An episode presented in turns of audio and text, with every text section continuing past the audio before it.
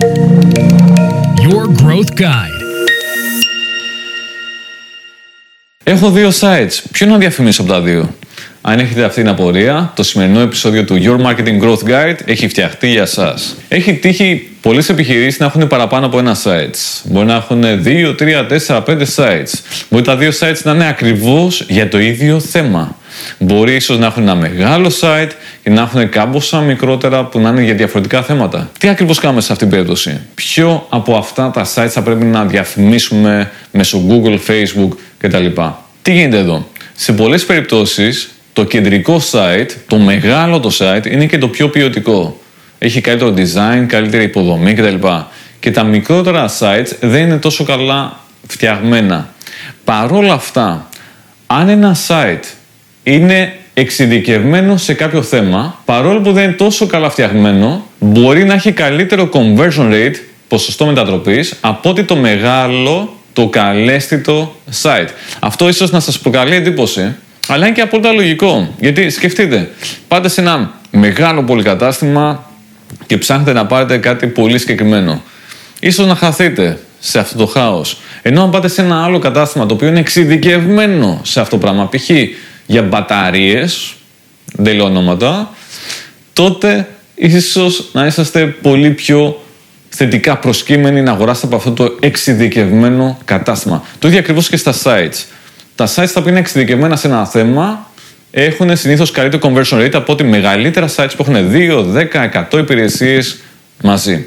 Οπότε τι προτείνω; Αν θέλετε να διαφημίσετε μια εξειδικευμένη υπηρεσία και έχετε ήδη ένα site το οποίο είναι εξειδικευμένο σε αυτό το θέμα, δοκιμάστε πρώτα να διαφημίσετε αυτό και όχι το μεγάλο σας site. Στην περίπτωση που έχετε δύο sites τα οποία είναι πάνω κάτω τα ίδια και δεν ξέρετε ποιο από τα δύο να επιλέξετε, και δεν έχετε και ιστορικά δεδομένα, δηλαδή να δείτε ποιο από τα δύο έχει κάτι το conversion rate, δηλαδή ποιο από τα δύο είναι πιο αποτελεσματικό, μπορείτε να δοκιμάσετε να κάνετε split test ή να κάνετε ένα A-B test πολύ πιο απλοϊκά. Πώς μπορεί να γίνει αυτό; Πάμε τώρα στο, στο πιο απλοϊκό τρόπο. Ο πιο απλοϊκός είναι τρέχουμε μια καμπάνια διαφημιστική για το ένα site και μια άλλη καμπάνια για το άλλο site. Και βλέπουμε ποιο από τα δύο έχει καλύτερο αποτέλεσμα. Αρκεί να περάσει ένας αρκετά μεγάλος χρόνος. Δηλαδή, όχι μια μέρα, να περάσει π.χ. ένας μήνας, δύο μήνες, για να έχουμε αρκετό στατιστικό δείγμα. Αυτός είναι ένας πολύ απλοϊκός τρόπος που δεν είναι βέβαια ο καλύτερος. Ένας πιο καλός τρόπος είναι να γίνει με split testing τρόπο, digitally.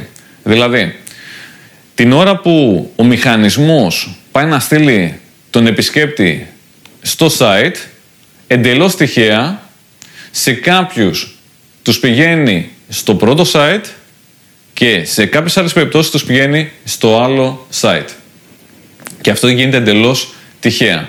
Δηλαδή το 50% εντελώς τυχαία των επισκεπτών τους στέλνει στο πρώτο site και το 50% των επισκεπτών εντελώς τυχαία τους στέλνει στο άλλο site. Οπότε έτσι η επισκεψιμότητα μοιράζεται εντελώς τυχαία στα δύο sites. Με αυτόν τον τρόπο δεν έχουμε κάποιες άλλες μεταβλητές του στυλ. Ήταν άλλη μέρα που γινόταν διαφήμιση, δεν είχε γίνει πόλεμος ή δεν ξέρω και εγώ τι άλλο αλλά συγκρίνουμε ακριβώς τις ίδιες χρονικές στιγμές. Γιατί στην ίδια πάνω κάτω χρονική περίοδο, εντελώς τυχαία το σύστημα, όπως είπαμε, στέλνει την επισκεψιμότητα. Α το ξαναδούμε άλλη μία, γιατί μπορεί να ακούγεται λίγο σύνθετο όλο αυτό.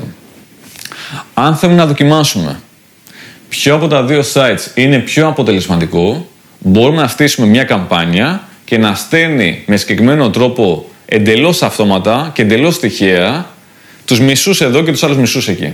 Μια εταιρεία που κάνει digital marketing γνωρίζει πώς να το κάνει αυτό. Όπως η GIM Agency και πολλοί πολλοί άλλοι συνάδελφοι.